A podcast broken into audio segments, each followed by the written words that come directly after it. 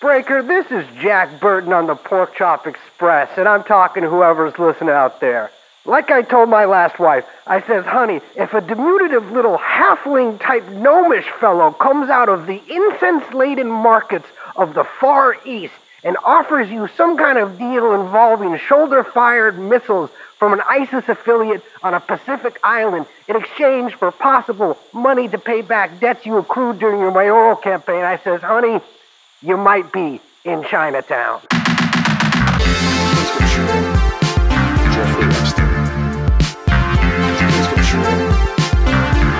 Epstein.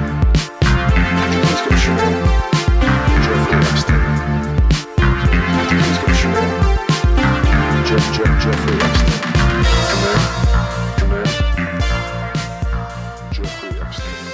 Hello, everybody. Hello. Hello, Brace. Hello, Liz. How you doing, sweetheart? I'm good. And just like Brace said, I'm Liz. And my name is Brace. And of course, our producer here is Young Chomsky, and the podcast is called TrueAnon. And Young Chomsky, play the sound.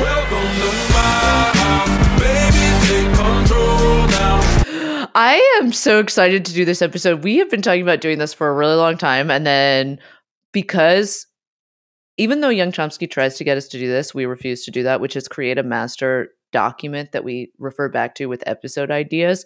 We just don't do it. We've- we do it for like a week and then we just never come back to it and we lose it in the soup of Google Docs, which is just impenetrable, Mhm. impossible to find anything in there. I could penetrate it. And anyway, we've been trying to do this for a long time. We forgot Yes. about it. We recently remembered, and now we are here and we're doing this episode. This is the long awaited by ourselves and now you, the listener, the Shrimp Boy episode. Now, you might be wondering, why are these guys so navel gazing that they're actually doing a full episode about Brace's penis? Nuh-uh-uh-uh-uh. That thing is a nest of barbs and thorns that resembles barely anything that you would recognize as human or even really organic in the first place. Oh my god. It's like Um, a shrimp cage, not a shrimp. it it it it, it is a, a, a rare grotesquerie. Um, but no, we have we this is we we love doing our San Francisco episodes here. Yes. You know, it's fun. Yeah, I I forgot when I was like doing some research for this. Um, I forgot how it really made me nostalgic for- San Francisco. Both of us are no longer in San Francisco. Actually, all three of us are no longer in San Francisco. And um, there was a lot of landmarks that came up during this episode, re- like all during the research I was doing for it that Mhm. just made me it was like my own little Madeleine. You know what I mean?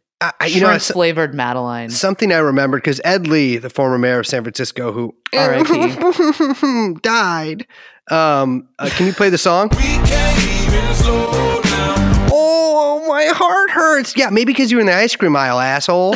Um, but uh, our horrible bullshit mayor Ed Lee Yeah. Um, this actually, when when when reading about this, I remembered during his final inauguration. I can't even remember what year it was. It might have been 2011. No. It No, was he like ran for reelection. yeah, yeah. He his real because he died. 2014. Yeah, I think it was 2014. Um, I was at City Hall. I went to City Hall for his for his swearing in ceremony. Yeah. There was well, a you had to pick up your check. Yes, of course. But there was a big tussle on the second floor, kind of overlooking, like on the balcony, between a Mm. bunch of people and police. I was trying to get up there, but I was like, you know what? I'm yeah, just you never miss a down here. tussle. I'm just going to stay down here. Ed Lee walks by me on his way to the podium, and I, uh, I, I lean over, and this sounds fake, but no shit. I, I wrote it down in my diary. I remember it vividly. I whispered to him, said, "Hey Ed, you're doing a terrible job," and he looked at me and looked really hurt. And I think that's what killed him. Yeah. Oh my Fuck God. Fuck that guy. He was a yeah, real. no, he sucks. Yeah, he was. Also, he wait, I have a question for you. How Yeah. tall is Ed Lee? Was Ed Lee? Uh, let me just say that Shrimp Boy would have been towering over this motherfucker. Ed Lee. I mean, Ed Lee was pretty. He was like five two. Which Yeah. like we're going global average here. Right. So you were looking him straight in the eyes. I would no. This was I was well. Yes, I was wearing. You know, I was wearing pumps that day, sure. and so you were I wearing was. your fancy shoes. I was, was wearing the my fancy inauguration. shoes. Exactly. um, and so yeah, I was, I was, I was looking, I was looking a little bit up. I could see into his nostrils. Um, but uh, but yeah, he he looked, he looked hurt, and frankly, he really fucked up San Francisco, and so he can. Well, I guess he's dead. So, R.I.P. So uh, the other thing about this episode is that you know some of the research I did was about San Francisco, and you know, and some of the the various cast of characters that we're going to get into surrounding this very bizarre story. Um, the other more significant part of my research, Mhm. and really most of to all of today, was spent listening to 2010s era party rap yeah, to really put me in in the mood. Now, the the bulk of our story really takes place between, let's say, really like 2008 yes, to 2014, hmm yeah, right? So, I mean, I I thought that kind of to get us into the mood here, I wanted to before we really introduce the story that we're about to get into, I, I want to just kind of quote one of the the poets of the era of Mhm. that of that time, uh, a man by the name of Wiz Khalifa, hmm who The whiz stands for wisdom. Yes. He he said, um, rapped really, saying, uh, the bigger the bill, the harder you ball. Work hard, play hard, work hard, play hard, Damn. work hard, play hard, hmm work hard, play hard. From your chest.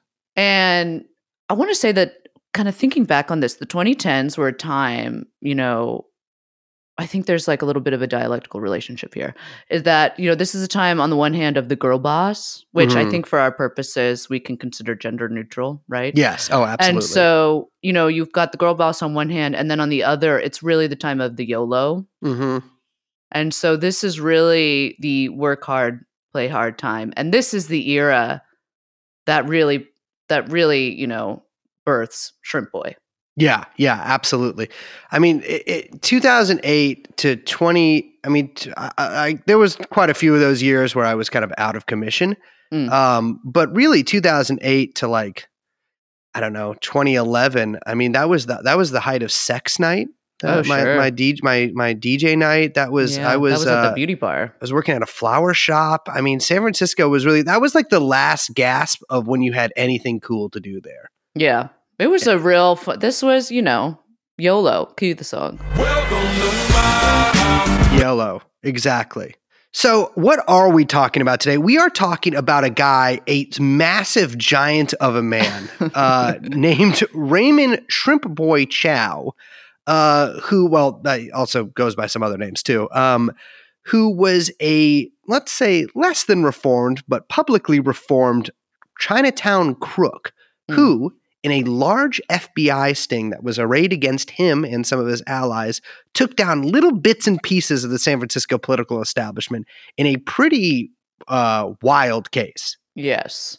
A real widespread FBI investigation took down a state state senator, a couple other uh, campaign affiliates, and definitely 100% the feds had evidence implicating uh, former Mayor Ed Lee, Mhm. But ch- they chose not to prosecute him, and we're going to talk about that. Yes. And I mean, this is, if you're from San Francisco, you might remember the recent bust of former Department of Public Works head Mohammed Nuru, who. I was with you when that broke. I yes, remember that. my one of my greatest enemies, um, who was a real gangster sort of piece of shit, and uh, and San Francisco has a, I would say, Chicago like political machine, Mm, and I, I, it does, you know, from from the bust of Nuru and some of the other people that happened, including Keith Jackson later, Oh, he also gets busted for something else. Um, you know, some a lot of the busts of the political establishment that have taken place from the FBI, from sort of the Shrimp Boy era to now, it shows that they are they are watching definitely certain members of the city. But of course, San Francisco is a very strong and important part of the Democratic Party network, and so can't can't put the elbow grease too much into there. yeah. So, I mean, to establish a little bit of history before we really get into this, because we're going to be talking about a little thing called tongs quite a lot. And no, I'm not talking about the things that I use to pinch the butts of my fellow line cooks here at my restaurant with. Um, okay, so a tong is, is kind of a well, I mean, it is a Chinese fraternal organization, Mm. oftentimes a secret society. They're thought to, and you know, I'm by no means an expert on this stuff, but from what I understand, they are thought to first have first come into existence uh, by supporters of the overthrown Ming Dynasty in order to themselves overthrow the Qing Dynasty in the mid 1600s. Um, of course, the mid 1600s was dozens of years ago. And so these Tongs, obviously having failed not only in their mission, but really in the mission of having a monarchy at all, uh, got into some other kind of weirder stuff. I mean, they, the Qing lasted several hundred years to about 1911. And so these secret societies had a lot of time to mutate and to, let's say, get into some uh, extra legal activities. Yeah, this Uh, is the this is the Chinese mafia. This is part of the Chinese mafia, is what we're saying. Exactly. Yeah. So these organizations uh, thrived in Hong Kong in particular. Um, and when the Chinese came to California, in particular San Francisco, they actually brought along pretty well established societies with them. And, you know, to be a Chinese immigrant in California for most of the time that there was California until fairly recent history sucked ass. Yeah, Um, really dangerous, bad stuff. Exactly. I mean, San Francisco, California and San Francisco in particular had a super nasty history of anti-Chinese racism.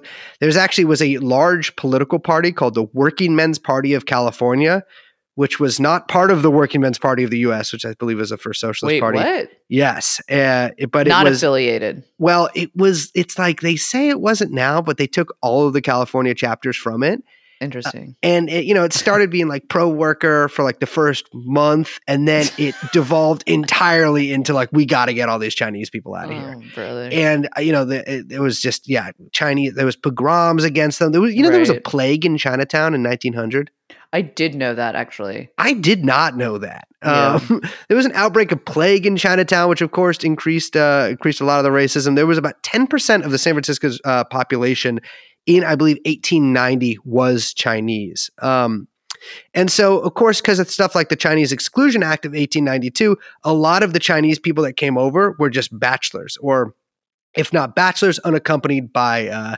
balls and chains, if you know what I Mm, mean. And So a lot of these tongs, you know, these societies that were beneficial in some ways to the immigrants, uh, also started getting into some things like prostitution and, of course, gambling. And now Chinese Mm, people, Classico Industries. absolutely, and, and Chinese, me and the Chinese are, get along very well in terms of gambling Oh, because okay. the Ch- Chinese people love to gamble, and you know that. I mean, baby, what more can be said about me? You know, I love to gamble. Gambling needs to be made illegal Absolutely. immediately. It is worse than fentanyl. And you know I always gamble to win, baby. And so, uh, you know, the Chinese love of gambling. And of course, at the time, uh, in a lot of Chinese communities in the United States, there was also a love of opium. Yeah. And so uh, a lot of these tongs kind of became the uh, the facilities in which this happened. And the big tong was called the CKT, the Chee Kung Tong, which is actually now a political party in China under the People's Consultative Conference, which means it's one of, I believe, the eight legal political parties in China under the CPC. Um, what? So I want to pause for a second and just ask a couple questions because I think that we are kind of like talking around a little bit. I mean, you want to be nice and call them like societies Yeah. or organizations, fraternal organizations. I do understand that there's this sort of more legit face of them, this party in China, yeah. right? So and and some of that is just that they have they're kind of trading on the old name, right? Yeah, yeah, yeah, yeah. But like they are really like gangsters, like the Tongs and these. I mean, they're running like they're like local Yeah, mafias, right? Kind of Absolutely. local mobs. Yeah, and and just just you know they do public works projects, but they also uh might you know like how Tony Soprano would run the uh the the garbage trucks and never seen a single episode of The Sopranos in my entire life, but I assume that you're not lying to me. Um, there was actually a huge Chinatown war in the early 20th century in in in San Francisco. I think it Mm. lasted for almost like oh, I mean over a decade uh, in the throughout the 20s, and you know a lot of bloodletting, sort of a lot of very salacious, uh, you know, uh, newspaper headlines. I was actually one of the first mass killers uh, in San Francisco history, or excuse me, in California history. That was actually been a lot of mass killers in California history, but one of the first ones that was reported on as such was a uh, a fellow belonging to one of these tongs who went uh, went amuck on a farm and killed a bunch of other Chinese people. Um, but anyways, by the 1960s, baby, things have calmed down. We're, it's the 60s in fucking San Francisco. We're all on- Everyone's chill. Everyone's chill. oh yeah, just take this acid. No, just listen to what I tell you. No, you must kill. You must kill. I mean, China Chinatown's still pretty rough. All right. Yes, It's yeah. really not until let's say the late '90s, early 2000s that Chinatown becomes a place that you kind of go to.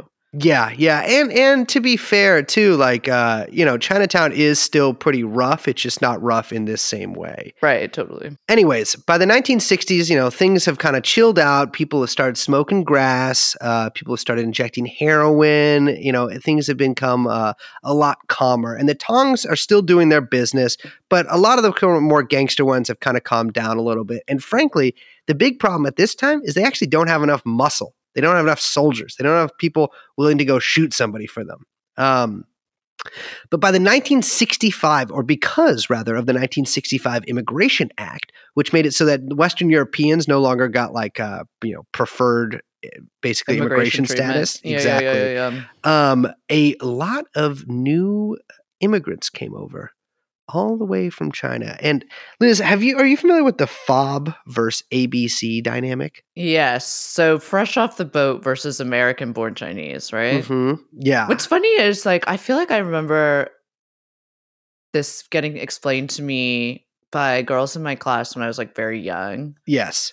Um but it's funny to know that which I, I didn't know that this kind of came out of the 60s. I always thought it was like a it's like every successive generation uses used it to refer to the previous generation. Yes, yeah, yeah, exactly. I know. I, I remember this being like, I remember be- specifically being taught this in middle school. So I was like, I don't, I mean, uh, what's I, fresh off the boat? You know, there's no more people coming over from Poland.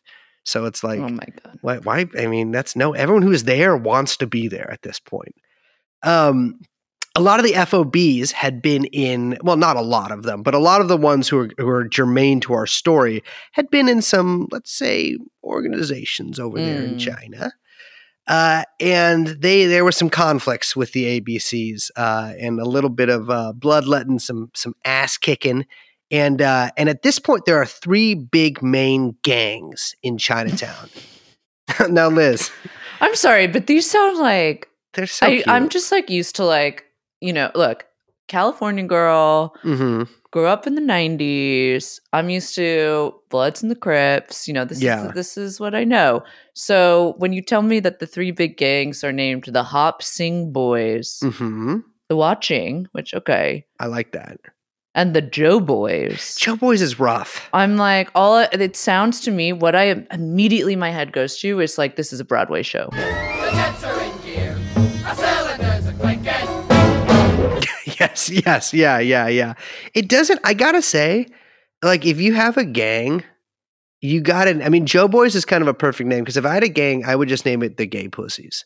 Right. Because then people would be like, "Well, I mean, come on, I don't that's think a you great." need to explain it. Really. Yeah, of course. Yeah, yeah, yeah. Really, Or- it's I think the name it's really explained itself. yeah, yeah. Or just the innocent guys is a good one too. Yeah. With a Z.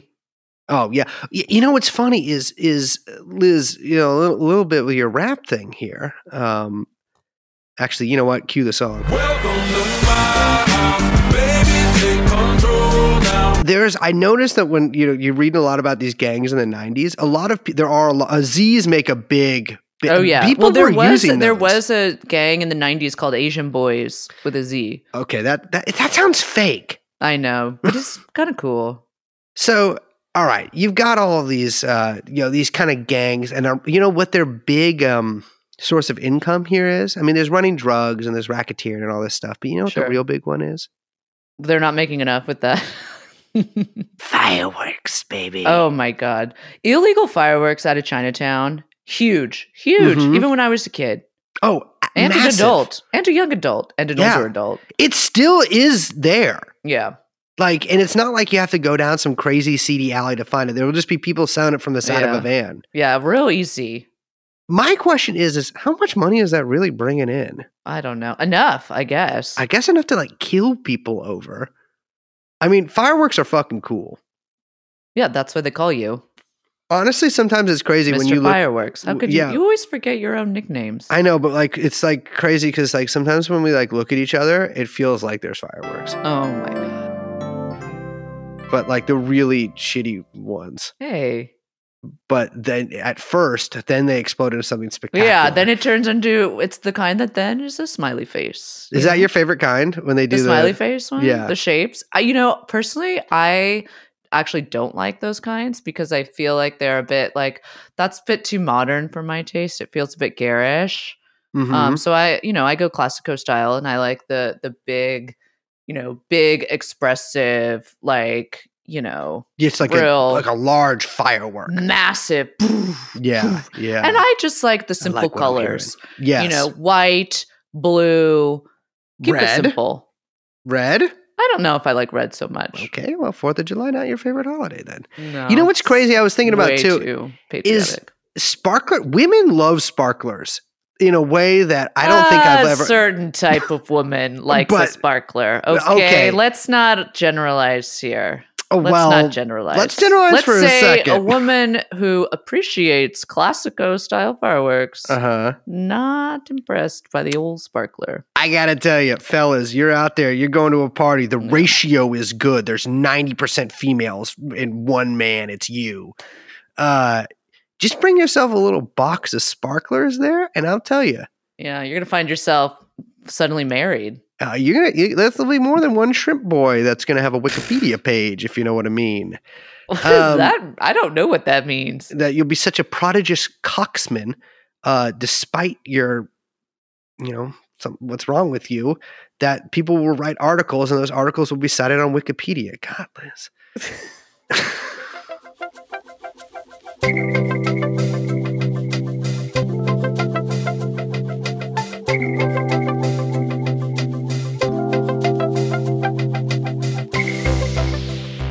Anyways, so uh, you might be like, all right, that's cool. There's these three cute little gangs are selling fireworks. Um, but uh, unfortunately, they also start blowing the shit out of each other. So in May 1977, a man named Kin Chun Lui was assassinated, likely by the Joe Boys.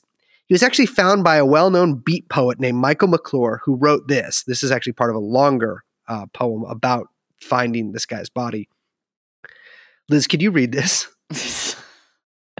I'm not doing beat voice though. God, come on, come on.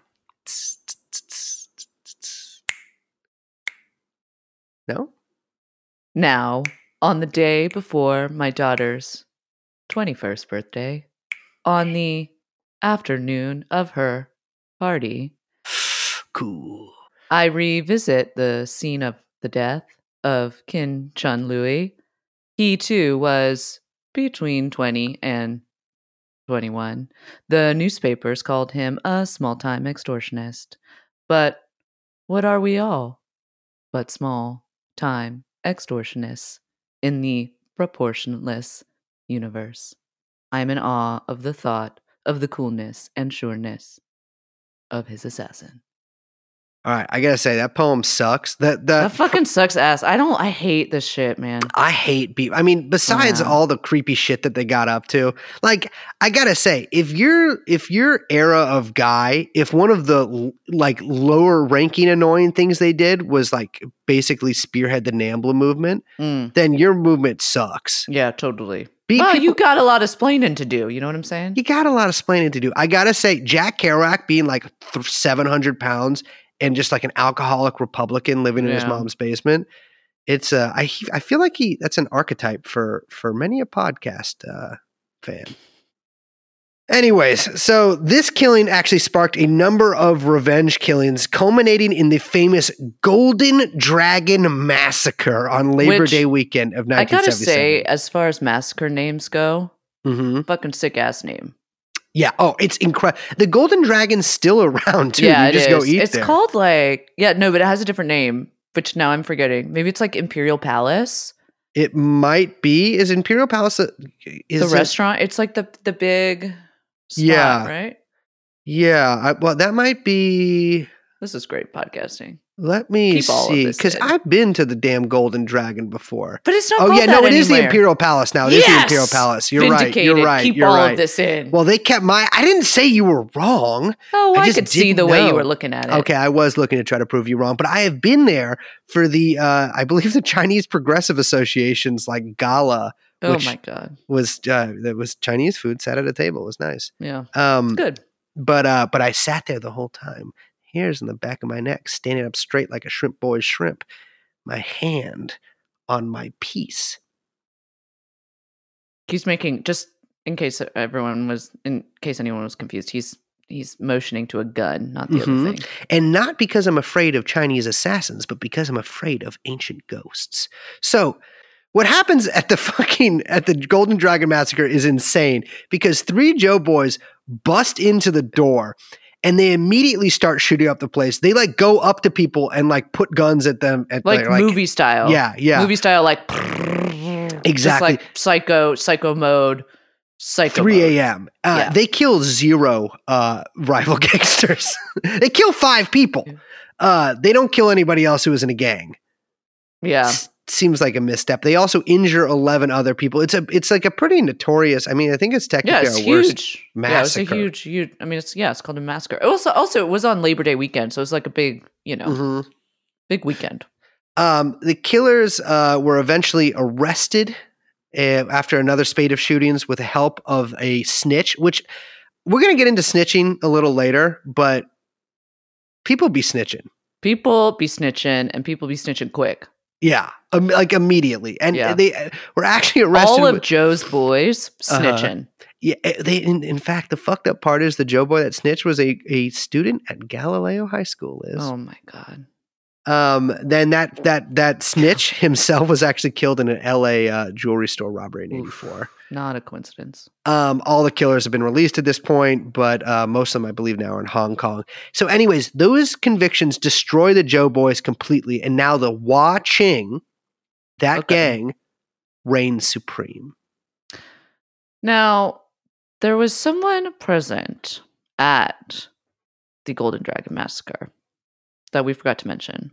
hmm At the time, 1977, a little boy hmm who had just arrived He in was in f- California like a year prior, I think. He'd only been here for like a year. Liz, he was fresh off the boat. Oh my god.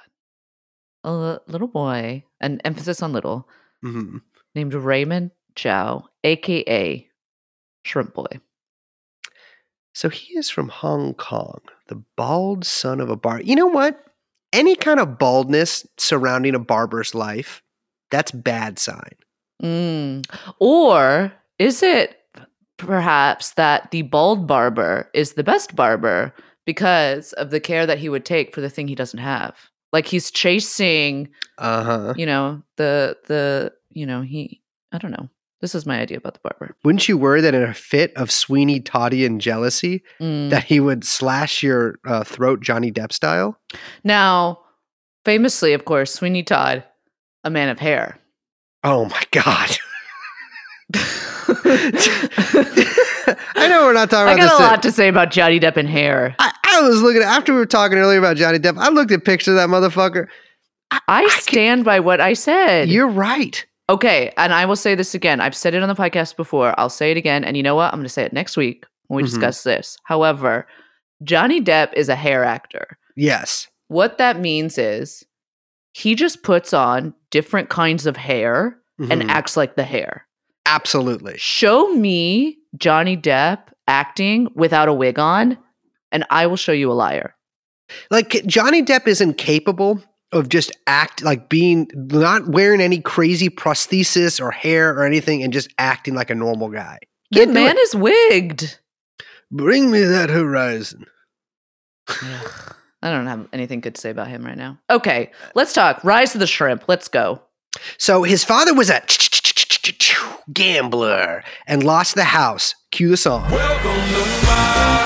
And the business due to his gambling debts. Uh, and so the family in Hong Kong moves to a one room shanty, all six of them, and they struggle to survive. At this point, Raymond Chow's grandmother, this is the most fucked up thing. His own grandmother names him Hajai, which means shrimp boy. Why is that fucked up? Liz, you're joking. I think right? shrimp boys cute. Let me ask you this, Liz. Two guys come up to you. They both want your hand in betrothal type marriage. You have no, they look the same. They act the same. They're identical twins, actually, but they're not weird about. Well, I guess they are weird about it in this instance because they're both asking to marry you. One is named Franklin Roosevelt, like a normal name. Imagine I said it in another last name there, and the other guy's like, "I'm Shrimp Boy." You're just yeah. but it's a nickname. It's a nickname. It's a, that's even worse that it's a nickname, Liz. I don't know. I think it's endearing. Okay, well, Also, I do really like shrimp. Yeah, yeah. I mean, me too. I, guess- I, guess I, I It's also do too. delicious. I don't like it when you got to tear those little legs off. It feels weird to do. You should be able to eat the legs. Oh yeah, like in the, with the big the prawns. That's Yeah. I see. I call that a prawn, not a shrimp. Mm, I know it's But- the same, but Yeah. really the prawn signifies the larger sort of hmm I would. I sea would. creature. Yeah. I mean, I guess the the difference between a, a prawn and a shrimp is a prawn has legs and so it can walk on land. All right. Well, I Um, don't think that's correct. So Shrimp Boy's family is not doing well. They're living in this shanty, and he joins a gang at the age of eight here in Hong Kong. And by the age of nine, after having spent a while running heroin as a courier, stabs a guy in the head with a watermelon knife. Okay, so he's running heroin before he turns ten years old. Yeah. Oh, you think it's cool to do when you're 10? I'm just saying he's tiny. He's not even of and not just of shrimp yeah. size. I mean of age size. Yeah, He's a tiny no. boy. Agreed, which is perfect courier. But yeah, no, he is that's I mean, he is he is on the streets from an early age here. No. Well, he does move to San Francisco, like I said, in 1976. He's about 16 at this time. Oof. And he moves to San Francisco. He basically gets introduced to the local, as we've called them, tongs, but really Mhm. it's the local chapter of all the same kind of mafioso shit that he was already well versed in in Hong Kong. hmm He starts going to Galileo High School. Notorious. Every single gangster that we talk about in this episode, whether we mention this fact or not, everyone went to Galileo. Everyone went to Galileo. If you are from listening and you are from San Francisco or grew up in San Francisco, then you know what we're all talking about when we Oh, mention yeah. Galileo with Oh, a yeah. sly little smirk.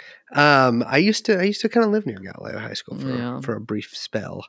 Um, I couldn't go near it, but lived near it. Um, so he was actually so if you actually see pictures of Raymond Chow, Shrimp Boy from this time, he is fucking cut. Yeah. He is He's he beefy is little dude. He's a little roly poly. Exactly, and But that's not like so roly, more like strongman poly. I'm of I'm of kind of two minds about when short guys get really fit. Mm. Because I feel like it's like it's cool that you did that, but it's also like I notice more that you're shorter now. Oh, you think because of the proportion thing? Yeah, and just like I can tell that like you you know it it's actually I feel like more confident to me to be short and just let your body kind of go to shit than it is to be short and like in shape. Right. Well, you have the kind of yeah. You end up kind of looking like a little bulldog. Yeah, yeah, I'm it's scary to me. Yeah. Um, you know, it's like it's yeah. So, but he is I mean he is he is a fucking he's a bruiser and a cruiser.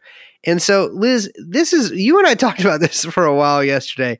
He actually gets paid to go on like a beatdown hit by a tong. Yeah, so he gets hired uh by the Hop Sing Tong, right? Um and this is like basically what Shrimp Boy he tells uh the New York Times this much later, much later in our story in a quite fantastic spread that he did for the New York Times Mhm. back in like 2015, I think. Um, but the Hop Sing Tong was hired by La Cosa Nostra, the infamous, I think, East Coast mafia from they're Sicilian, I think, right? Mhm. Um, but you know, based really based on the East Coast, really more of an East Coast thing. Um, but so okay, Cosa Nostra, they contract the Hop Sing Tong, who hire Shrimp Boy as muscle to go beat up a guy in Hillsborough, which shout out to our Bay Area listeners because that's a Bay Area thing, Hillsborough. Mhm. And they he beats him so badly that the dude is like hospitalized, which is what he was hired to do, and he got paid like three thousand dollars. Which, by the way, this is 1977, which is an insane amount of money to get paid in 1977. Do you know how many fucking Sex Pistols records you could buy with that? I mean, yeah, that's a crazy ass amount. Dude, getting paid three thousand dollars now to beat a guy's ass is an insane amount of money. Yeah, that's true. That's like more money than boxers that used to box out of my gym would make for a professional fight. I mean, especially in Brandon's America. Mm-hmm. Exactly. I know three thousand dollars. You can barely buy a can of fucking beans with that.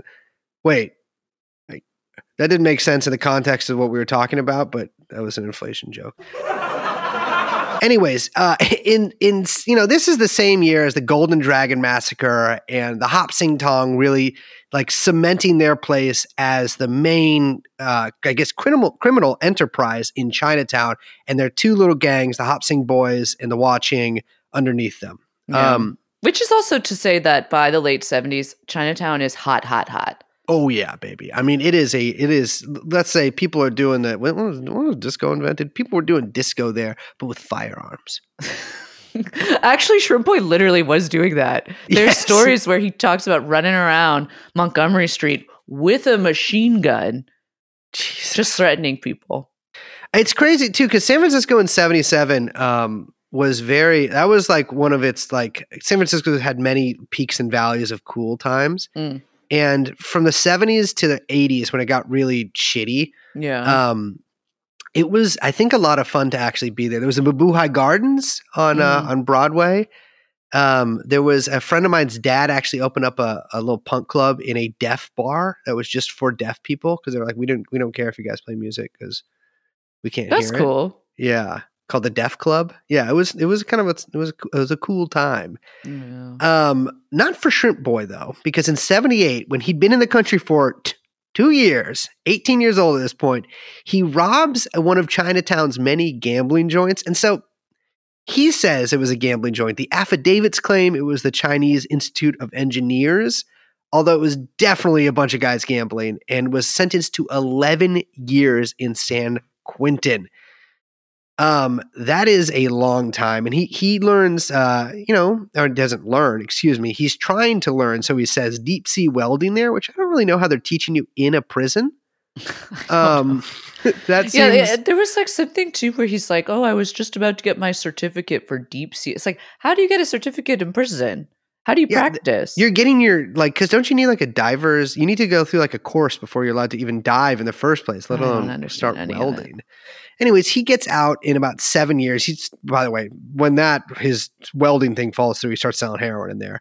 And upon his release from prison, according to him, on the bus ride home, he meets a few ladies of the night outside a Vietnamese noodle joint and convinces them to work for him. Which, is which is just how- an incredible image in my head, by the way. You have to say, like, the guy gets right out of prison, goes to get some noodles, looks out the window, and is like, all right, I got an idea. I mean, I'm just impressed because this is this is this is a rise and grind kind of mindset Oh, yeah. because I'm getting out of prison. I haven't had any nookie in seven years, and I'm at the Vietnamese noodle shop and I see some ladies outside. I'm not asking them to work. I'm No, asking man. them, please give me a kiss. Work hard, play hard, man. This is short guy bravado, though, too. You know what I'm Mhm. saying? This Yeah. is like, this is some real short king. I mean, not real short king because he does become a pimp, which is bad. Yeah, that is bad. Um, but he does become a pimp, which is bad. And also, so he says, sort of folds his money, reinvests his money elsewhere in the crime trade, selling heroin, weapons, etc. Um, I kind of think he's bullshitting because th- his story gets really weird here because he says he just like kind of stopped doing that and got a job at the Lucky in Daly City. Yeah, he's, well, I think he tries to get clean and tries to get out of the business, or maybe the business is getting too hot, Mm-hmm. possibly. So he tries to go work at the Lucky in Daly City, which, if you're familiar with the Lucky in Daly City, not a good situation. If you don't know what a Lucky is, it's kind of like a Rite Aid or a Walgreens, except they have ice cream there, right? Yeah. But it's like actually, it was. I thought it was more of a grocery store. Yeah, oh, it is. Yes, it is. It's it's yeah. You're right. You're right. I think I might be thinking of something else, but no, it's more. It's more than like a pharmacy kind of thing. You're right. but it's like a, it's you know, you're like a bagger or something. Yeah, but that didn't work out too well for him because uh, one of the gang squad members at the Daly City PD, or maybe it was the SFPD, I think it was Daly City PD, uh, called his boss at Lucky's and got fired. Yeah, which is fucked up. That's not. you should have just let him be like a, you know, putting them putting them Joe Biden beans that cost ten thousand dollars up on the damn shelves. Yeah, we should say that uh, Shrimp Boys dealing with the local PD and the feds. I mean, this this stuff goes way back. So these guys have been watching Shrimp Boy basically since '77. Yeah, yeah, exactly. And so he he gets a job. I mean, this, you know, Jesus, he gets a job. It's an unspecified at what card club in Oakland he gets a job at as a bodyguard. I believe it's the only card club in Oakland, the Oaks Card Club, where I used to go to the Hofbrau. And it was also hit with a massive RICO case in 2011 where a bunch of Chinese guys were indicted for drug dealing and racketeering. Um, it's actually a pretty nice spot, but yeah, you go there. It's I think it's open 24 hours, and it's just all these like hunched over 60 year old men just like playing cards. Um, I feel like too. It's like okay, he gets hired as a bouncer. Shrimp Yes. Boy as a bouncer. Mhm. Yeah. Okay, we know what what, do you what do you there. what are you gonna bounce a golf ball oh my God. or a, a- a Golf balls don't bouncy ball? I know, but it's I was gonna say bouncy ball, but those are that's I'm just be using the word bounce twice in a sentence. Well, Feels I think it's wrong nice. to do. Anyways, uh, he at some point in the early 90s also kidnaps a guy named Norman Hsu, uh, who is a major Democratic Party fundraiser. Now, this is a rabbit hole we actually don't have time for today, but he was a big, Norman was a big Ponzi scheme guy who prosecutors said defrauded around 250 people over $50 million during a decade long scam. He was also a huge heavy in the straw donor business, which we'll get into uh, later with Shrimp Boy and uh, he basically has people like fronting political his political donations which aka bribes. He's like you know maxing out through other people. Um according to an answering machine message which hillary clinton left him it was played at his trial. I liz can you read this actually in your clinton voice? If you have one. Oh, I don't have a Hillary voice. I think. I feel like we need like Felix, to do it. I've never seen anybody who has been more loyal and more effective and really just having a greater success supporting someone than you.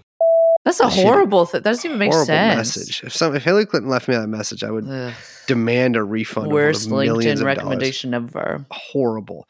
So around this time, which is again, this is the 1990s, uh, the Wo Hop To, one of the four major Hong Kong triads, start aggressively expanding into the U.S. And Wo Hop To's efforts in America were led by a guy named Peter Chong, uh, and they were looking basically to take over every Chinese gang, and in some places I've read every Asian gang in the country. And Shrimp Boy quickly ingratiates himself with Chong and becomes his number two.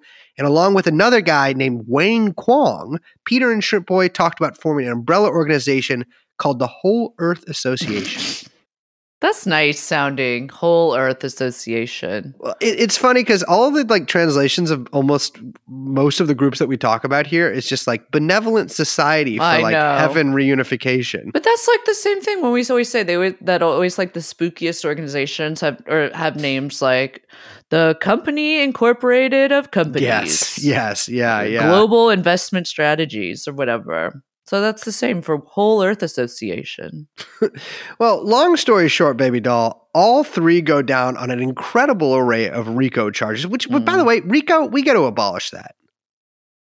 Every man for himself, I say. Um, racketeering, extortion, murder for hire. I think there's 48 charges in total for Shrimp Boy.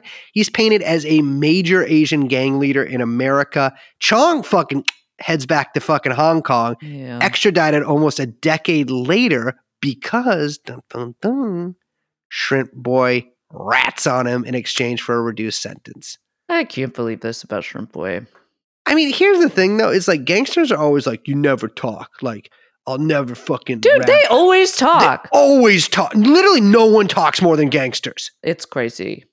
Every gangster either writes a memoir, or Mhm. they do they do an interview, or they sell their fucking story to. or they a, talk you to the feds. Or they just talk exactly, or they just talk to the feds. Nobody, there's like nobody in prison right now who has who's just like, yeah, I guess I'm just gonna do 40 for my guys. Like, no, they all rat.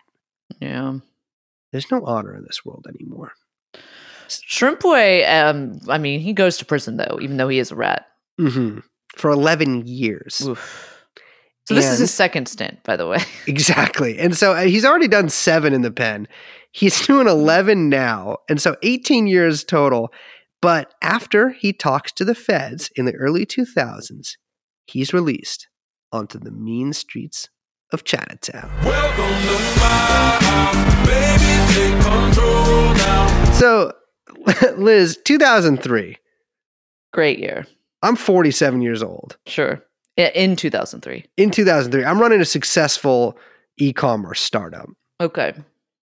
I meet you. You're at Magellan, hmm a coder. Okay. working in C. and uh, say you and I head over to a dim sum joint in Chinatown, have a Mhm. couple of uh, buns. Okay. We're sitting there clicking our chopsticks together, trying to figure out which way is the way you use them. And uh, you look over and you see a bald man covered in tattoos, tiny like a mouse, eating, sitting back, arrayed with followers, admirers, and well wishers. That boy, that man, would be Shrimp Boy. You know, I feel like he should have been started calling himself Shrimp Man at some point. I feel like Shrimp Man doesn't have the same ring to it. you, you know And what? I gotta You're right. say, so Shrimp Boy gets out of prison, released Yeah. out on the streets, 2003. Great year, great vibes out there. oh right? my god, yeah. We've got it's a good time. Everyone's having a good time. This this begins uh, Shrimp Boy's rehabilitation uh, era, and he basically becomes kind of a local folk hero. Yeah, yeah. I mean, nobody likes anything more than like a reformed gangster, oh, right? Oh yeah, sensitive thug. Exactly, exactly. That's what they call me. And so No. he, he gets out No and he starts becoming like a volunteer community guy. He doesn't exactly Yes. get, you know, a job or anything like that. Uh, he starts getting into politics, including the Recall Aaron Peskin campaign. I remember which that. is so funny. Aaron Peskin, the drunkest human being in San Francisco's history. Also, the only person in San Francisco who's maybe shorter than Shrimp Boy. Um, you know, he's hanging out with Gavin Newsom, the Getty himself. Um, by the way, Mr. Plumpjack Wines. Good lord, I oh, was that his? Yes. That's the one that he had. Gavin, okay, when Gavin was out on the social scene before he became Mr. Mayor, Uh-huh. he like was in a wine shop business with one of the Gettys and was called Plumpjack. It's crazy because the Gettys, Max Max met Gavin Newsom when he was really young because he Mm. was um, Max knew like an illegitimate Getty daughter. I guess. Oh yeah, you this told is me about those. Yeah, this is before I. Anyways, I don't want to rat him out too much, but uh, he had a mohawk, and uh, Gavin Newsom walked by and was like, "Hey, nice, nice mohawk, kid." Oh my god, the Gettys, the Trainas. I got some good stories about those These families. people are freaks. Um, Yes. but one of the Gettys had, and I can say this, had dreadlocks. Um, so he becomes a professional reformed gangster, although he kind of still likes to tell everyone, like, yeah, my car is bulletproof. Like, I'm kind of like a hunted man, but also the community loves me. He ingratiates himself, like I said, with a lot of of city officials, you know, Gavin Newsom, um, Tom Ammiano, uh, which is, I once saw Tom Ammiano say, I'm the real AOC, Ammiano on cannabis, which I actually thought was Oh, didn't make a lot of sense, but I still laughed. the man loves Um, weed. And uh, David Chiu, although Chiu is a special case, uh, when he was elected to the Board of Supervisors in 2008, he's approached by someone in Chinatown that says, Shrimp Boy, like, watch out for Shrimp Boy in a threatening way. His family in Boston starts getting calls threatening people on behalf Oh, of Shrimp shit. Boy. And he ends up getting police protection because of Shrimp Boy. Um, I mean, Shrimp Boy is like on the one hand, he does kind of have this like reformed gangster thing going on, Mhm. which yes, local politicos and like love. And we should say at this time too, Chinatown is uh chocked full of developers hungry oh, yeah. to redevelop and and like you know build out Chinatown itself. And Mhm. so people like Rose Pak, who's very very important in the San Francisco political scene, she's uh, head of the I think it's the Chamber of Commerce in Chinatown. Was, yeah. Was, She's- no she- longer? Yeah, yeah, yeah, yeah. She's dead. Oh, she is. Yes, oh, yeah, shit. yeah, yeah. How She did I not know died. that? I don't know. I, mean, I haven't exactly been paying attention, but she's super yeah. tight with Willie Brown and and all of those circles. Who I mean, Willie Brown, God bless him, blind as a bat.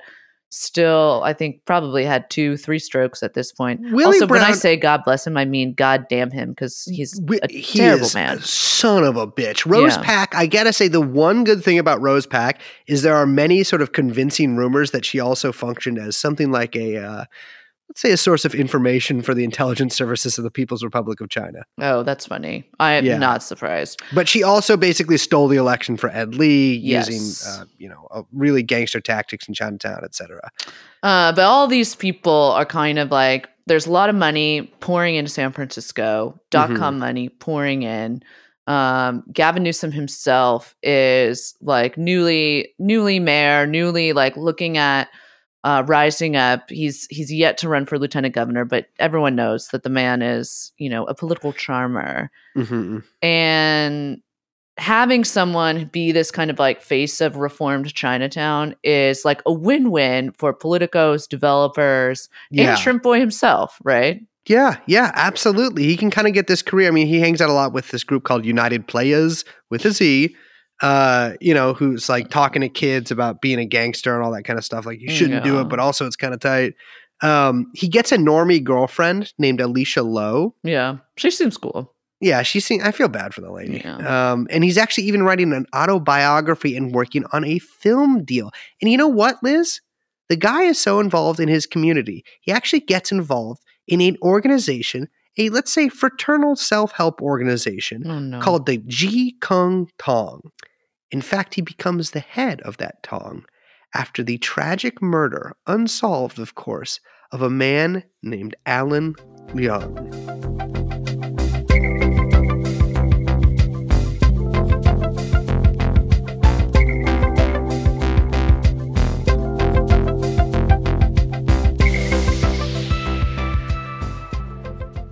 All right. So before we get into the unsolved murder of Alan Leung, we got to say that basically this is now the part of the story where we introduce the fall of the shrimp. So we've had the rise of the shrimp, and now we have, of course, the tragic fall of the shrimp. And Mhm. that is kind of centered around this thing called Operation White Suit.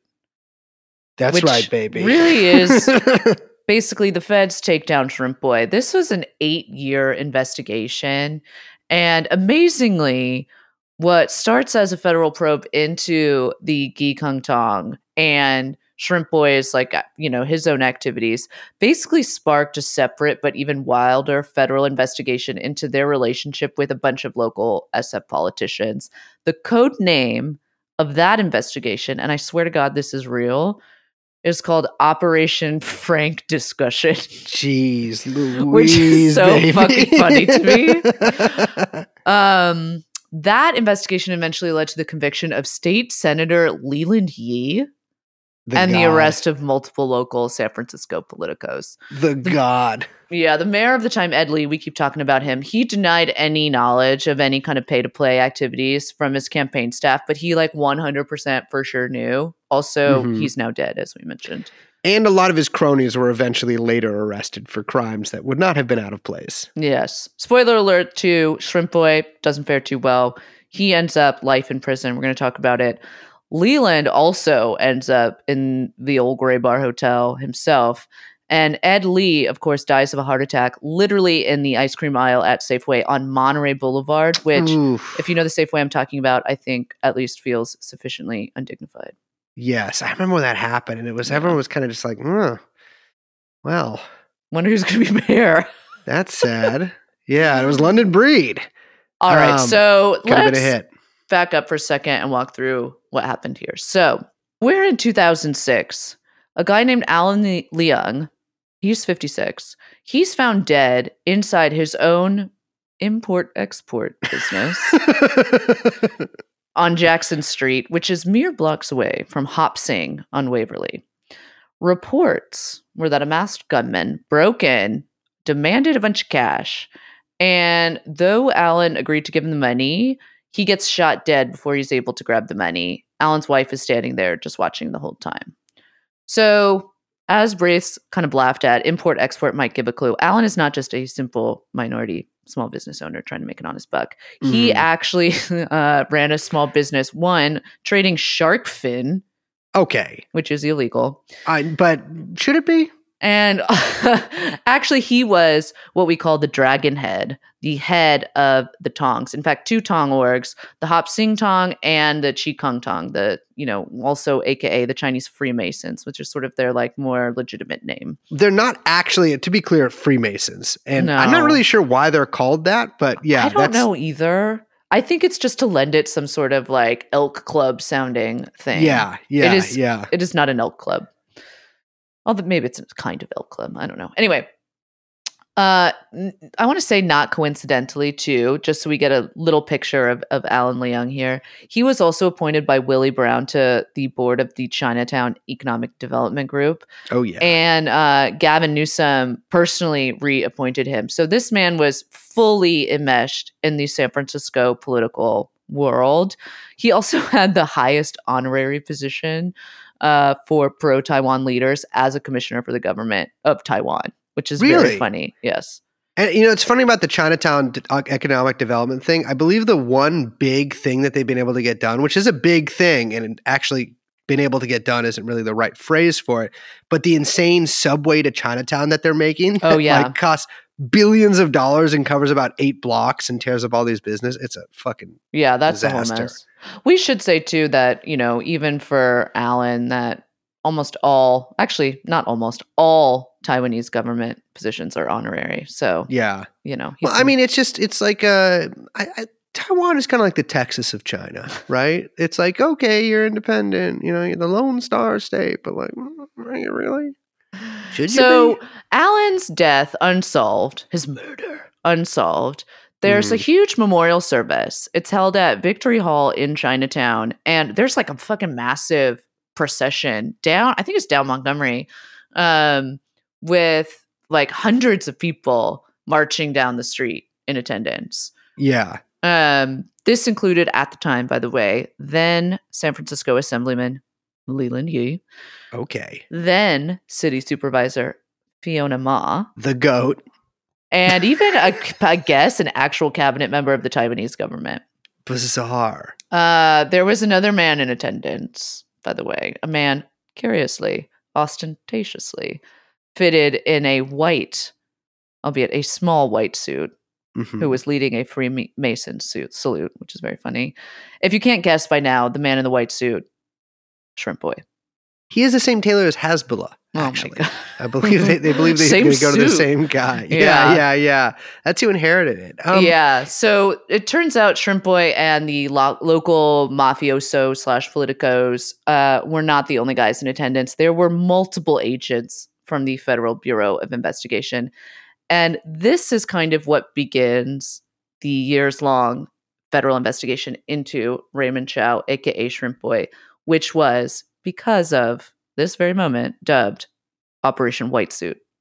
So, all right, the feds start investigating him because of the white suit, and they're like, "Oh, that means you're like ascending to power." Which, like, okay, maybe he is ascending to power. Chow says, or Shrimp Boy rather, says that uh, you know it's a sign of respect, and like we do this at Chinese funerals. He's, by the way, the only person in a white suit at this Yeah, funeral. I don't buy it. I think, uh, yeah, I think Shrimp Boy knows what he's doing. Uh, I will say that as somebody who worked in a heavily Chinese neighborhood that was uh, in a flower stand that was on the way to the graveyards in Colma, Chinese people do be buying white flowers uh, to to to lay on graves and stuff.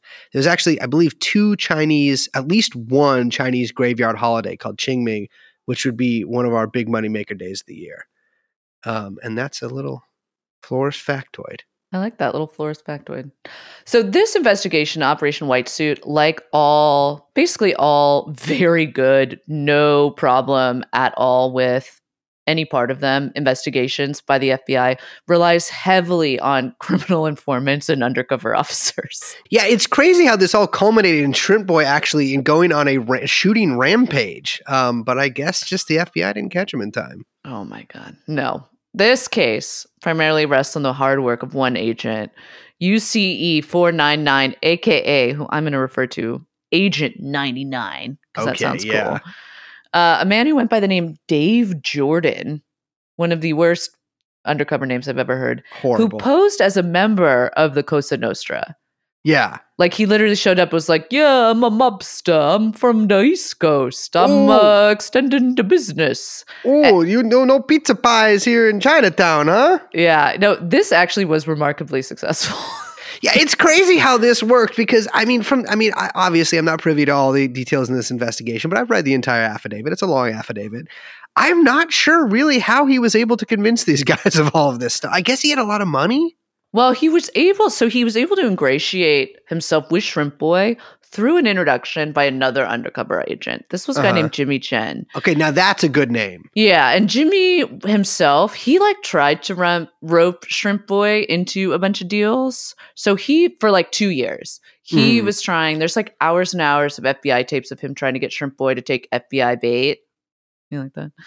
Uh, Mhm. but he's unsuccessful. So in 2010, after basically getting like wasted and part, they would just get like wasted and party like hard, party Yes. fucking hard. Uh, Shrimp Boy like tells Jimmy, and this is such a kind of sensitive thug quote, which I really like. It goes, "I don't dance no more." That's so sick. It's so that's sick. so that's really cool Yeah, to yeah, be telling yeah. people. And actually, you know, I want to say, um, Brace so far has been saying, I want to play this song. We're going to play this song. I have another song for this section, Uh huh. and I think we should start it right now. Just bought a Cadillac.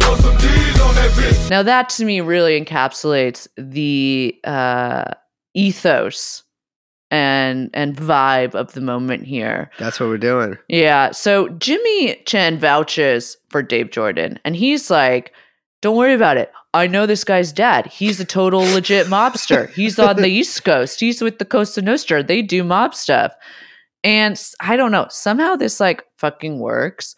Uh, he stays undercover for about four years, basically, eventually getting indoctrinated as a quote unquote consultant for the CKT in 2012, which is actually pretty legit.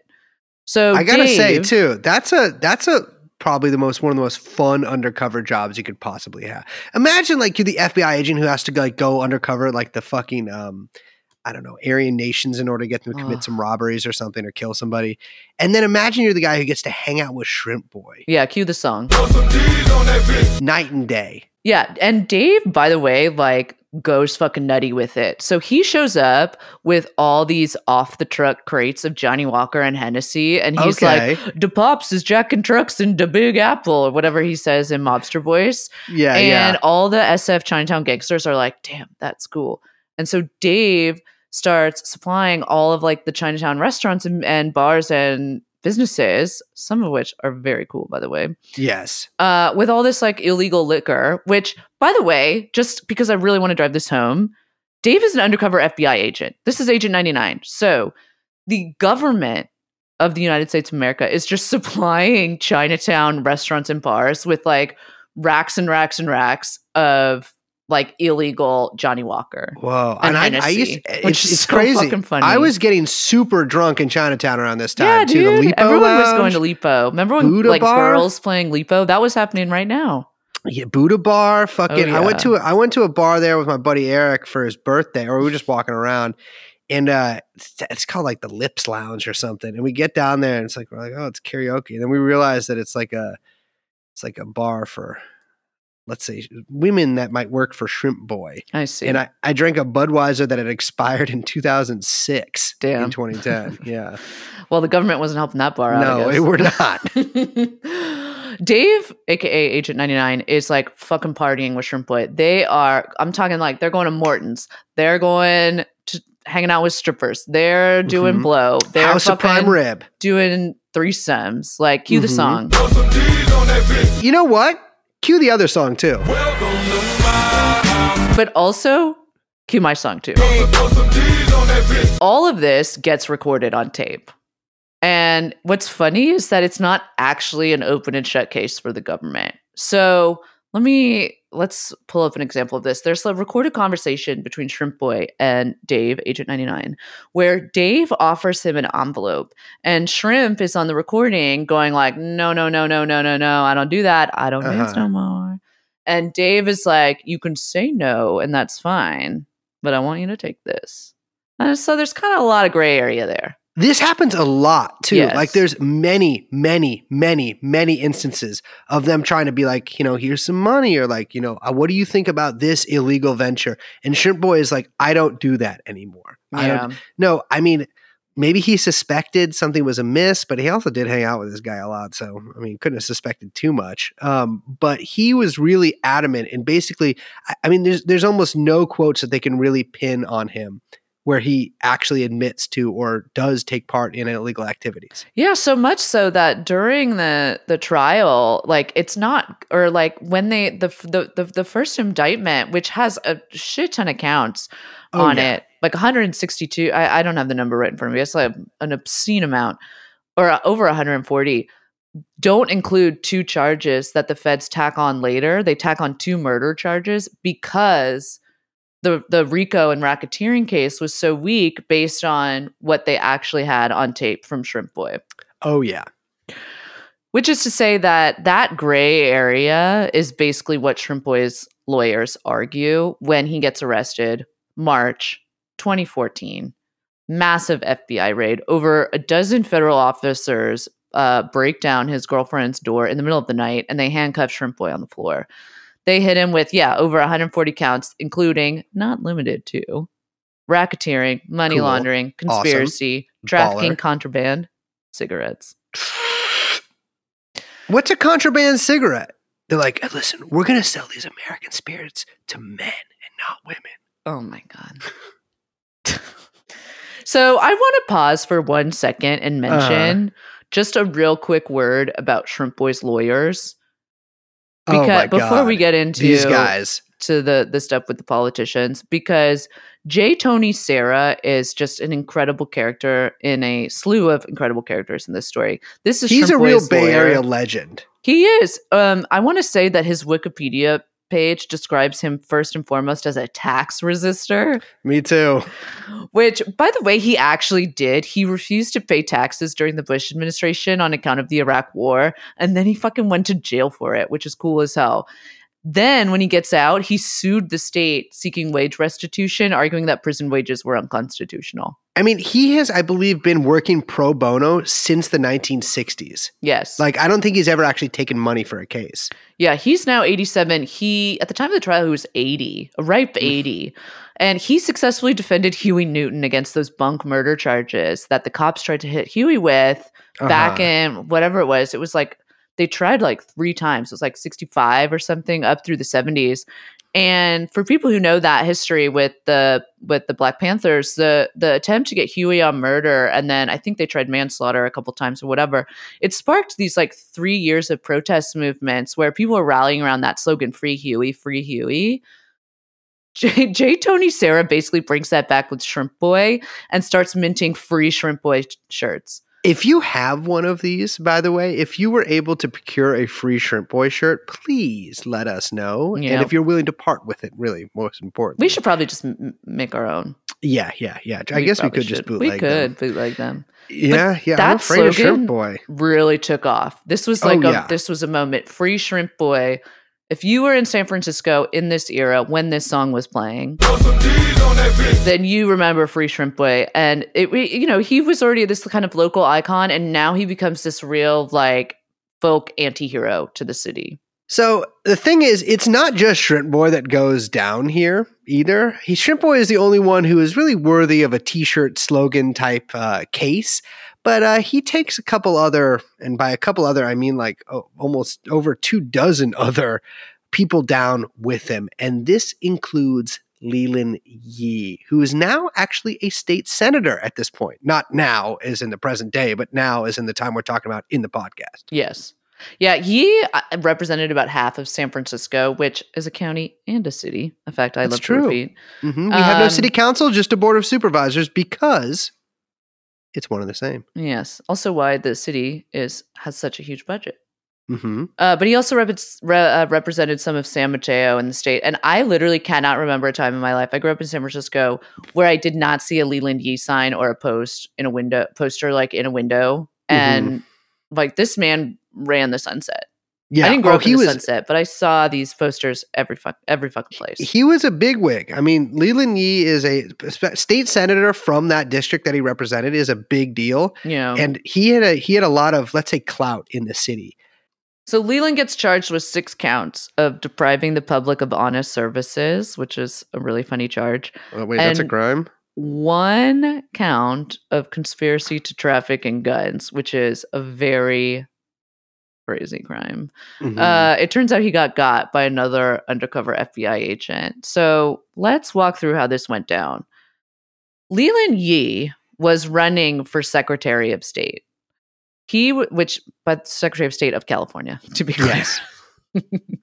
he was based, he was serving out his second and final term as state senator. There's a term limit there. And he had also served as a California state assemblyman, a San Francisco county supervisor, San Francisco school board. Look, the man's a politician. He had it all, right? Yeah, and and that is always, by the way, the trajectory. They always start at the San Francisco School Board, which we Yes. have talked about. Not, I don't know if we've talked about the podcast. We've definitely talked about it with each other.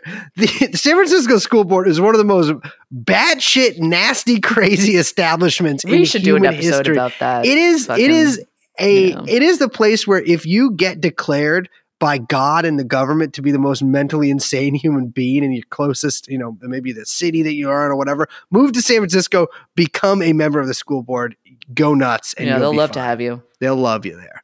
Yeah, I want to say just one a couple words about Leland. So Leland once tried to criminalize violent video games in the state of. California, which passed and I believe was shut down by the Supreme Court. um, so not a friend to gamers. He also was once arrested for boosting a bottle of suntan oil by putting it in the front of his shorts. And I really only included this because I really wanted to say boosting. Well, okay, I want to be clear here because there's a lot of different reasons that a guy would put like a large bottle on the front of his shorts and like I don't know, you know, he wasn't stealing it. Maybe he was just trying to make the clerk think he was cool. Oh my god, Had a big penis. Despite all of this, Leland Yee has never lost a race ever in his entire political career. That is, until he met a man named Ed Lee.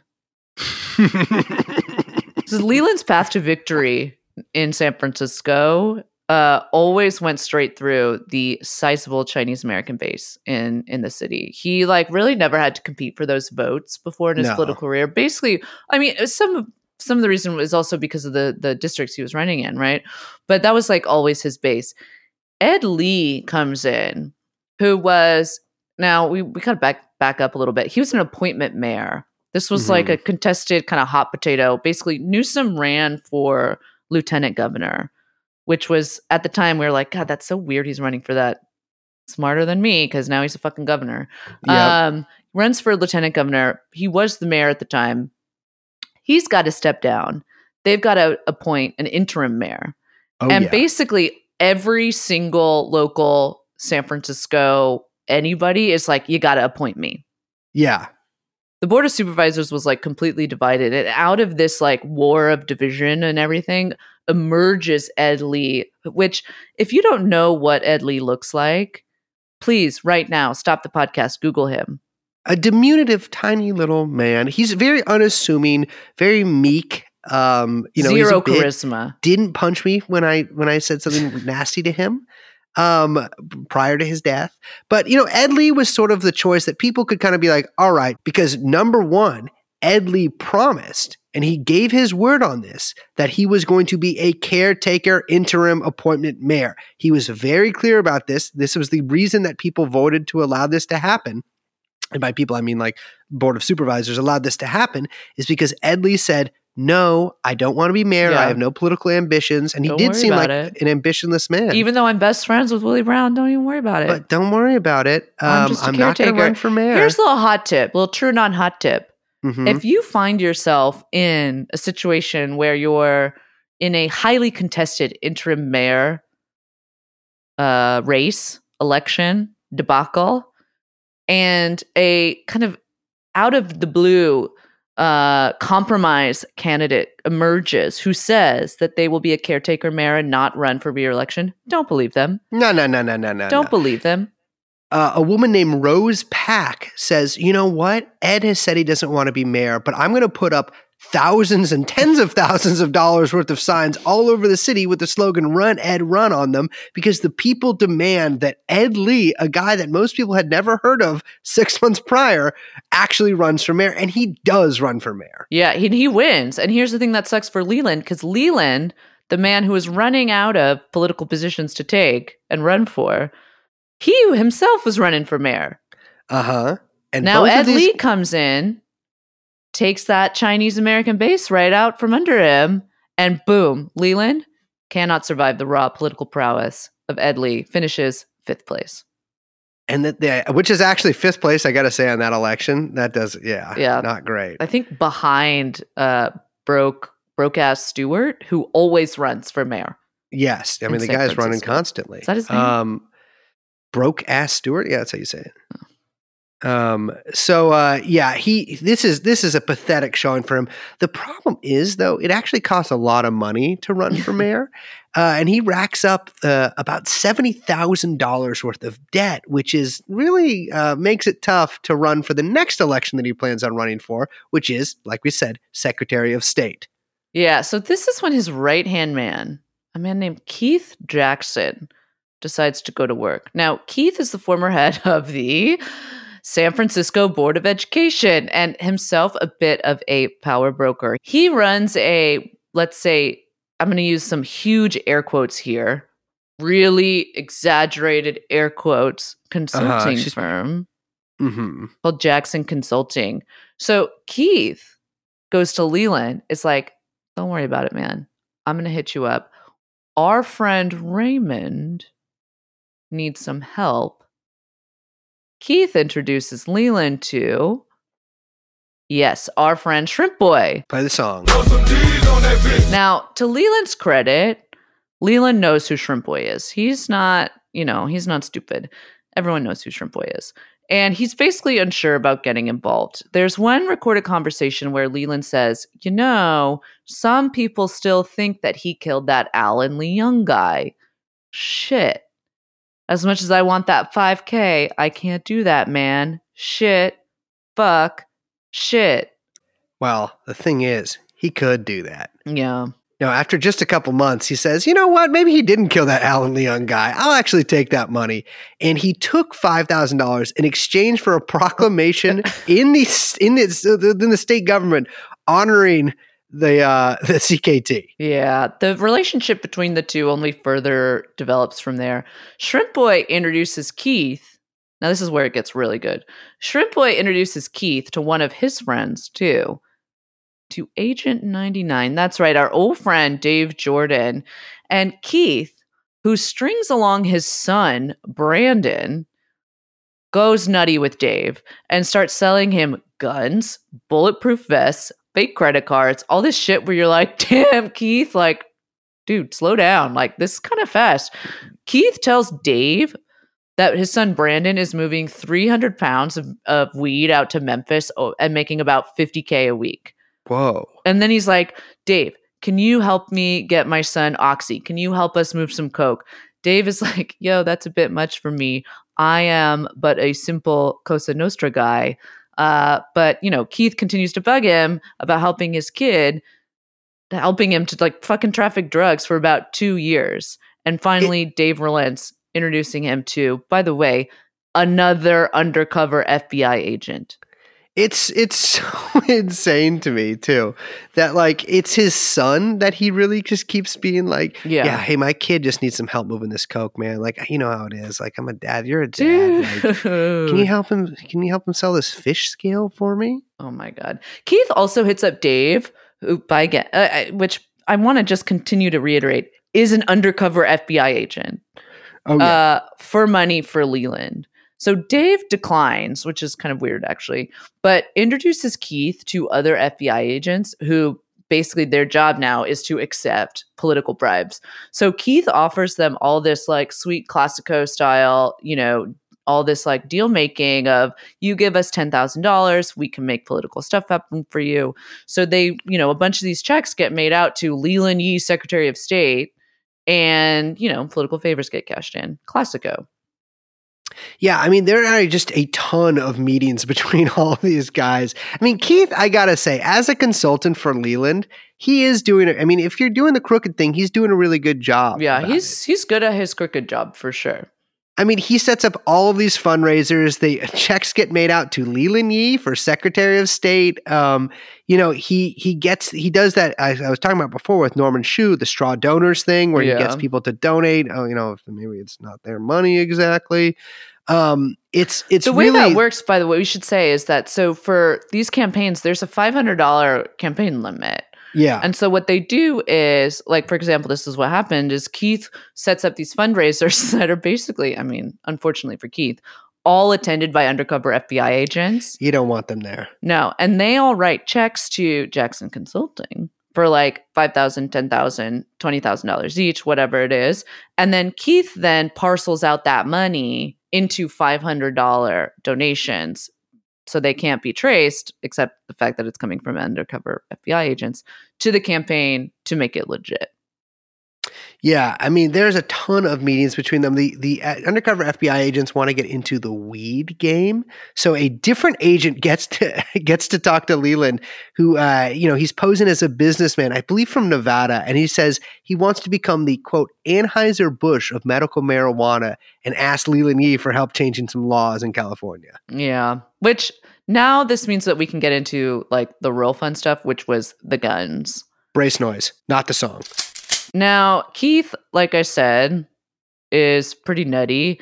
Um, he arranges for a meeting with Leland and Dave Johnson, aka Agent 99, undercover FBI, in order to discuss importing guns from the Philippines through Newark. And to be clear, I mean illegally. Yes, Uh, Keith import export. Yes. Keith introduces Dave to a man named Dr. Lim, who says he can help set them up with a multi million dollar arms deal. And in an amazing sequence, this is all on tape. Leland himself, again, State Senator Leland Yee, asks about getting shoulder fired rockets, which he's very interested in, and says he himself had an opportunity to fire on a trip to the Philippines. So what I don't understand about this is that okay, I, I don't think the Philippine Army actually has shoulder fired like surface to air missiles Mm. Uh, or rockets or anything like that. So I'm like, is he talking about RPGs? Like, what is he? Because that's technically a recoilless rifle. Um, I don't know what the fuck he's talking about here, but yeah, he is definitely saying like he can get some heavy fucking ordnance. But he shot one too. Yeah, I don't know. This is how this was supposed to go down. Dr. Lim was going to be the point of contact for the weapons deal, while one of his relatives would work with a group in the Philippines to get said weapons. Now, that group was the Moro Islamic Liberation Front, which is a radical Islamic separatist group attempting to set up an independent Sharia law governed island. So, just to kind of really sum this up, the Moro Islamic Liberation Front, aka MILF, is literally attempting to establish Islamic MILF Island, Yes. which well, Leland Yee is trying to get guns from in order to move through Newark through his Cosa Nostra associate, who's actually an undercover FBI agent, who will then move those guns back to Sicily. And in exchange, Leland Yee will get two and a half million dollars. I mean, I gotta say, seems like a flawless plan. What could go wrong? You just got to get these guns from this group in Mindanao. I actually think that MILF is is part in some government positions. I can't call him. It's. MILF. I'm sorry, I can't call him. Yeah, that. it's true. This yeah, is yeah. I, you know, I, I talked to I, I I know some people who've had some uh, not meetings, but like interviewed some people uh, from from MILF over there. I'm like, how can you keep it? I mean, this is just. I know the I CIA mean, gets too cute. No, yeah, because they're they're a breakaway group from a breakaway group. Um, yeah, this is a bad plan. Well, in case you're like, damn, Leland doesn't seem too involved in all this. Like, maybe he's just trying to get paid. Maybe he just wants to settle his debt. Let me just read you a quote from the uh, local paper, San Francisco Chronicle, which was covering it at the time. Senator Yee was intimately involved in the planning. he wanted to ensure that revenue streams and other transactions were structured in a way that could not lead back to them. He told Dave Johnson that there would be multiple more opportunities for arms deals if he became California Secretary of State, which is just a very odd. I don't know if that's true. I mean, maybe you know. I mean, I don't. Yeah, This I is guess a, more than if he wasn't. this is a direct quote from Leland. There's a part of me that wants to be like you. You know how I'm going to be like you? Just be a free agent out there. Well, you know, part of him does want to be like him, which is working for the government. yeah, I, you know, Agent 99 agrees to give Leland $100,000 in exchange for his help. Oh, brother. In total, by the time of the arrest, Leland and his campaign staff took about $43,000 from various undercover FBI agents, along with their uh, kind of standing agreement for the $2.5 million arms deal from the MILFs. In one last pathetic detail, just to round all this out, there's a recorded conversation from a meeting at a Sacramento Starbucks between Leland, Keith, and at this point, I don't know which other FBI agent. There's like a billion at this point. yeah. And Leland is on tape saying, I'm just trying to run for Secretary of State. I hope I don't get indicted. Oh man, what a pathetic quote. Yeah, well, Leland got indicted, he, and he, along with Keith, Keith's son Brandon, uh, they all Let's pled go. guilty for a deal with the government, and uh, Leland got sentenced to five years. Um, and actually, I believe was released just back in 2020. Yeah, yeah, no, he's out. I saw I saw a little news story on it. Shrimp Boy, though, I mean, it has to be the deal with the government they had. I'm sure there's no doubt in my mind that they ratted on Shrimp Boy and tried to pin a lot of this on him. Yeah, absolutely. It was a pretty drawn out trial um, and a very high profile case. There's, a, again, there was a fantastic, bizarre spread in the New York Times. Great article, but just incredible photo shoot. Bes- and a lot of favorable coverage, uh, local Yeah. and national, especially considering how intricate the FBI case was. And also, I mean, I do think how much it verges on real entrapment, like I- a I- lot I of gotta FBI say, shrimp- operations. Yeah, Shrimp Boy really got sent up here. And in fact, I believe even one of the FBI ca- agents was himself taken off the case at a certain point because of financial impropriety. Yeah. The jury, though, is not as sympathetic as people thought they might be, and they return a guilty verdict on all counts, all counts. Um, and he gets life in prison. Sad shrimp boy. But you know who mm-hmm. didn't get convicted or even charged? Ed Lee. That's right, the mayor of San Francisco. Again, handpicked by Newsom and Willie Brown, the Leland Yee nemesis.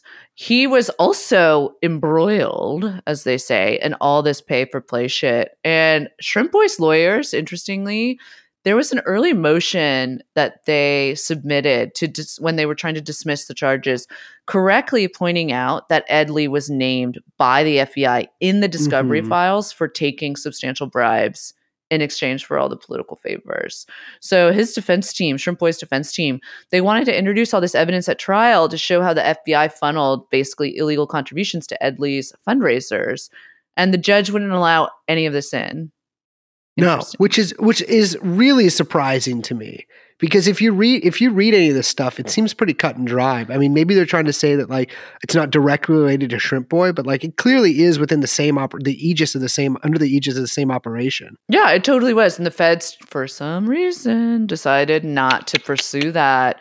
And it's interesting, I think, because of political pressure and because of all the blog coverage and the local media coverage of how many uh like kind of local fixers were were kind of Mhm. you know, um, kind of thrown up in this case. Uh, the SF district attorney, after Shrimp Boy's conviction, of course, they announced felony bribery and money laundering charges for two of Ed Lee's campaign staff members and another consultant. That is, Mhm. yes, again, Keith Jackson. Turns out that Keith Jackson was also working with Ed Lee's campaign staff, which included uh, former San Francisco Human Rights Commissioner Nazly Mohajer and her former employee Zula Mae Jones, uh, to raise like basically a bunch of money for Ed Lee's mayoral campaign, the same one he was running against Leland Yee. My man Keith is working all angles here.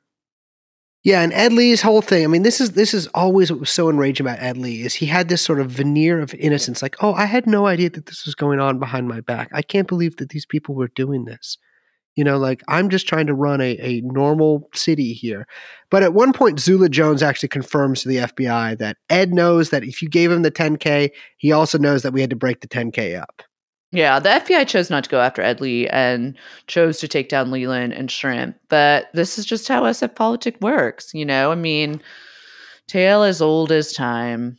So I think to end, you know, this is a real quote here from the FBI wire transcripts. This is also from Zula Jones. This is this is really what she says. Yeah. You pay to play here. We got it. We know this. We are the best at this game. We're better than New York. We do it a little more sophisticated than New Yorkers. We do it without the mafia. That's right. This is San Francisco, baby. Cue the song. Welcome to my house, baby. Take control now. We can't even slow down. We don't have to go a while. Welcome to my Well, sweetheart, that's the sack of shrimp boy. That's Chinatown. Wait, what's the quote from the movie? That's Chinatown. Wait, that's not Wait, it. are you for the movie Chinatown? Yeah, yeah. What does you he think say? the quote from the movie Chinatown is "That's Chinatown"? No, what does he say? He's like, oh, yeah, no, no, it's cool. It's at the end of the movie Chinatown. He he, they're both pointing at Chinatown, and they say in unison, no, "That's Chinatown." No, they're at the LA River. he says it. Forget. No, they're not. They're in Chinatown. he says, "Forget it, Jake. It's Chinatown." That's Chinatown. That's Chinatown. And you know what? That's actually the entire town. I mean, fucking goddamn, London Breed had the same shit go down with her campaign like two years ago, and no one gave a shit when like her ex boyfriend was arrested. Did you ever watch that show, Streets of San Francisco? I did not no. Oh, really? no. Oh, I've watched no show. what? It's fantastico, classico. It is like 1970s, 80s detective show in San Uh-huh. Francisco, Streets of San Francisco. It's fantastic. Um, but I feel like just as you were saying that, I was thinking, damn, it sucks that we don't, that San Francisco doesn't have. I don't know why this is where my brain went. What? It sucks that San Francisco doesn't have like a Ben Affleck, Matt Damon duo because they Uh-huh. really got Boston movies on the map. yeah. We need some San Francisco movies. yeah. Yeah. Where's the San that- Francisco movie about the, you know, about the, The- Pelosi's, about the local mafias, about the Yeah. Gettys, about the Trainas? well, I think it's because all those people are like enmeshed in the kind of people who would make the movies about it. Um, yeah, I mean, I guess uh, you know the guy who made the last Black Man in San Francisco. His dad wrote the fucking the Devil's Chessboard. That's true. Um, I guess that's just the one family that there is. I don't know. What can, what do I know? I live in Topanga Canyon now. My life is filled with parrots and cavorting 90, 90 45 year old women in bikinis. Oh my god. I'm wearing leggings right now.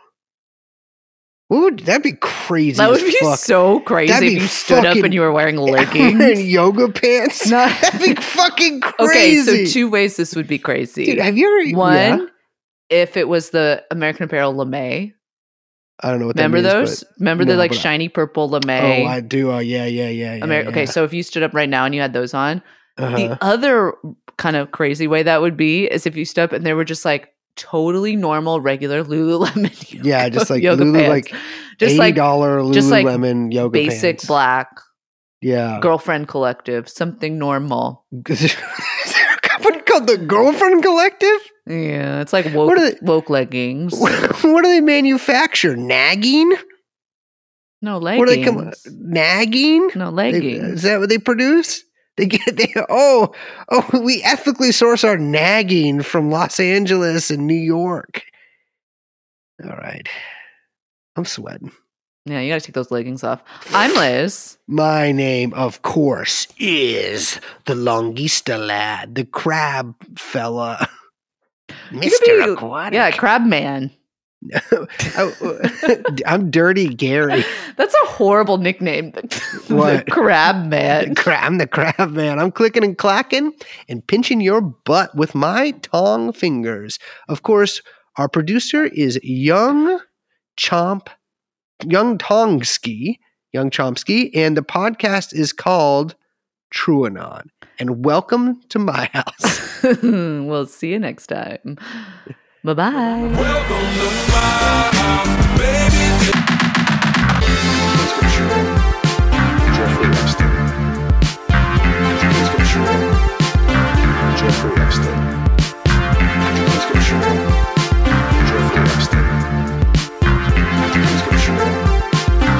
Jeff, Jeff, Jeffrey Epstein.